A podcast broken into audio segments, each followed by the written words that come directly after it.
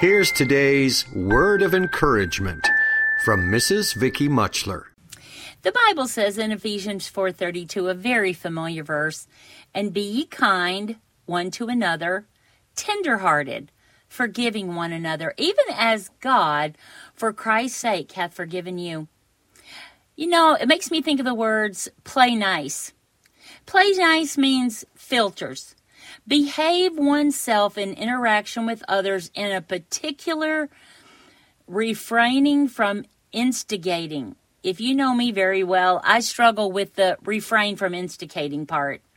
Proverbs 4:23 says, "Keep thy heart with all diligence, for out of it are the issues of life." Do you have a tender heart?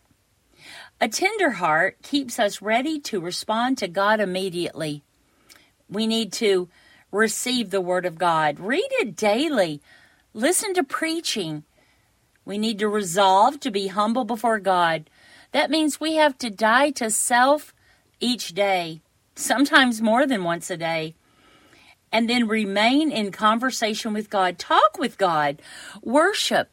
Commune. The Bible says pray without ceasing. So we need to receive, resolve, remain. Our goal is never a half-hearted job. It's to be a tender-hearted person, especially when it comes to serving God. Are you tender-hearted?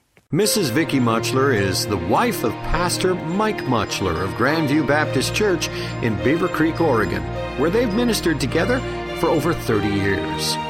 Word of Encouragement is a production of Faith Music Radio.